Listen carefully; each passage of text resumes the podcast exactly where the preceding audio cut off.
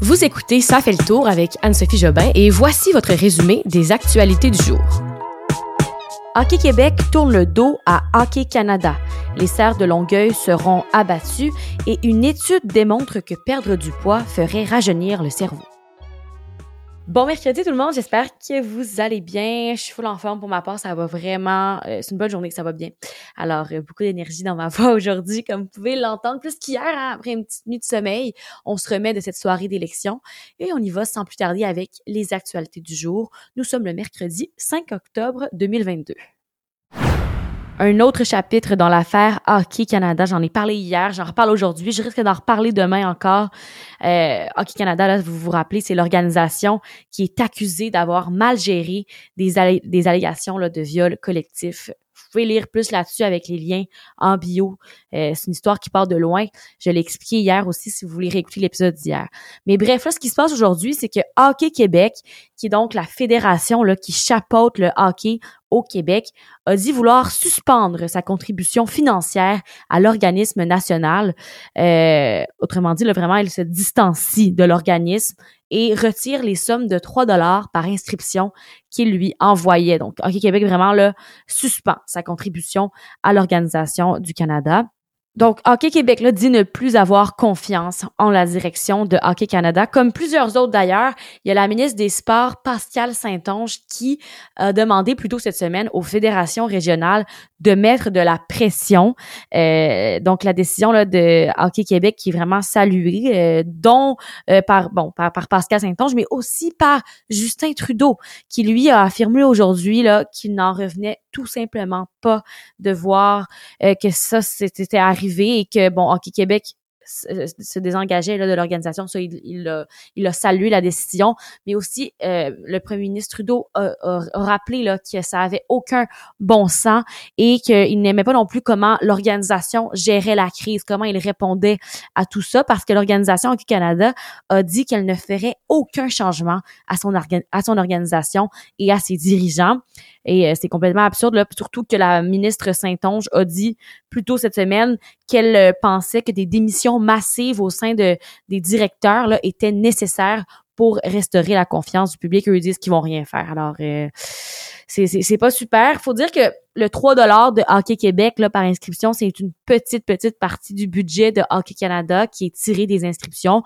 Mais bon, est-ce que ça va avoir un, effet quand même symbolique à suivre? Là, faut le dire, c'est une histoire qu'on n'aura pas fini d'entendre parler dans les prochains jours, puis ça se peut que ça dure encore plus longtemps que ça. Un petit suivi, comme promis, je vous en parlais il y a exactement une semaine, mercredi dernier, les serres de Longueuil. Alors là, c'est confirmé, la cour a tranché. La ville de Longueuil va pouvoir aller de l'avant et abattre les serres du parc Michel Chartrand.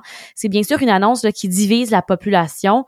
Euh, la, la demande de l'avocate Anne-France Goldwater qui voulait obtenir un sursis pour les sœurs a donc été rejeté. C'est de ça que je vous parlais la semaine dernière.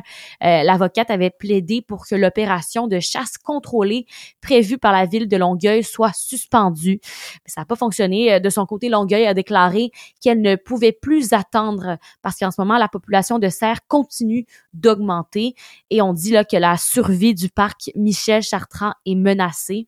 Pour la suite, l'avocate euh, Goldwater a dit avoir l'intention de porter ce jugement en appel dans les plus brefs délais. Une nouvelle étude universitaire qui est dirigée par une professeure de l'Université Laval nous apprend aujourd'hui que perdre beaucoup de poids pourrait faire rajeunir votre cerveau. Là, on parle d'une perte de poids importante à la suite d'une chirurgie bariatrique. Donc, ce qu'ils ont observé, euh, l'équipe de chercheurs, c'est que deux ans après la chirurgie, le cerveau des patients avait rajeuni de plus de cinq ans quand même. Il euh, faut dire que de manière générale, l'obésité, là, ça avait déjà été associé à un vieillissement prématuré du, cerveau. Ça, ça a été fait dans des recherches précédentes. Mais là, ce qui est intéressant, en gros, c'est que les chercheurs ont comparé les images cérébrales de 600 adultes en santé avec des images de 32 patients qui souffraient d'obésité sévère. Et finalement, ces images cérébrales-là, c'est ce qu'elles montrent, euh, c'est que l'évolution du cerveau euh, est vraiment différente. Celle des, euh, des patients qui ont, qui ont eu la chirurgie ont rajeuni de donc 5,6 années en moyenne. C'est vraiment intéressant. Ce qu'on dit aussi, c'est que d'autres études sont en cours pour expliquer les changements observés. Les pays producteurs de pétrole se sont entendus pour couper dramatiquement les quotas de production. Euh, bon, comme ça, ça, ça veut un peu rien dire, mais je vous explique. C'était une rencontre en présentiel de l'OPEP+, où il y avait 13 pays membres de l'OPEP et leurs 10 partenaires. Et ensemble, ils ont convenu une baisse de 2 millions de barils de pétrole par jour pour le mois de novembre. Et normalement, on est à 100 millions de barils par jour. Donc, 2 millions, c'est vraiment important, c'est beaucoup. euh, ça, ça fait pas du tout l'affaire de la Maison-Blanche. Le président américain Joe Biden a vivement critiqué cette baisse de production là, qui pourrait vraiment provoquer une hausse de prix à la pompe. Euh, c'est vraiment la réduction la plus importante depuis le début de la pandémie. Ça va probablement être difficile. Puis euh, en ce moment, on avait un peu l'impression que le prix du pétrole descendait, ça faisait du bien. Ça devrait remonter assez vite. Et euh, là, on dit que ça fait pas l'affaire de la Maison Blanche, ça fait pas l'affaire de plusieurs, mais au contraire, ce qui est intéressant, c'est que ça fait l'affaire de la Russie, hein, qui veut continuer à financer sa guerre en vendant du pétrole. Euh, D'ailleurs, la porte-parole de la Maison Blanche, Karine Jean-Pierre, là, en a parlé aujourd'hui. Elle a dit qu'il euh, il était clair qu'avec sa décision, l'alliance s'aligne avec la Russie. C'est ce qu'elle a déclaré. Elle dit que c'est une erreur. Bon, petit lien avec le dernier sujet, je vous parlais de la Russie, le conflit. Euh, on va aller faire un tour en Ukraine parce que j'en parle moins souvent, mais il y a encore des actualités vraiment intéressantes. Aujourd'hui, ce qu'on apprend, c'est qu'à Moscou, le président Vladimir Poutine, là, on le sait, euh, qui est en train de faire des mesures d'annexion de quatre régions de l'Ukraine depuis quelques temps. Mais là, Aujourd'hui, on apprend de la part du gouverneur ukrainien de la région de Luhansk que les forces ukrainiennes revendiquent une percée dans la région de Luhansk, à l'est. C'est une des régions de l'Ukraine qui est occupée par les forces pro-russes depuis 2014. Euh, dans le fond, ce qui se passe là-bas, c'est que les lignes de défense russes sont en manque d'effectifs et n'arrivent plus à contenir l'offensive. Donc là, euh, les troupes russes n'ont pas assez d'effectifs pour arrêter les attaques d'ennemis.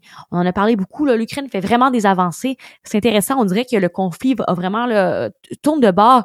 Alors, euh, vraiment intéressant de suivre ça et on va continuer de voir comment le conflit évolue au podcast. Petit retour dans le passé aujourd'hui pour voir ce qui a marqué l'actualité en date d'aujourd'hui dans le passé. On retourne au 5 octobre 1982. À ce moment-là, euh, un alpiniste qui s'appelait Laurie Skrelset de Calgary était le premier Canadien à vaincre l'Everest. Alors, voilà, c'était tout. Je trouverais ça cool comme petite mention là, de dire qu'un Canadien, il y a plusieurs années, mais pas... Ouais, ça fait quand même un bout, ça fait près de 40 ans. Donc, euh, c'est assez impressionnant, là, un Canadien qui avait vaincu l'Everest, donc le 5 octobre 1982. Et on se laisse là-dessus. Moi, je vous dis à demain pour le dernier épisode de la semaine. Bonne soirée tout le monde.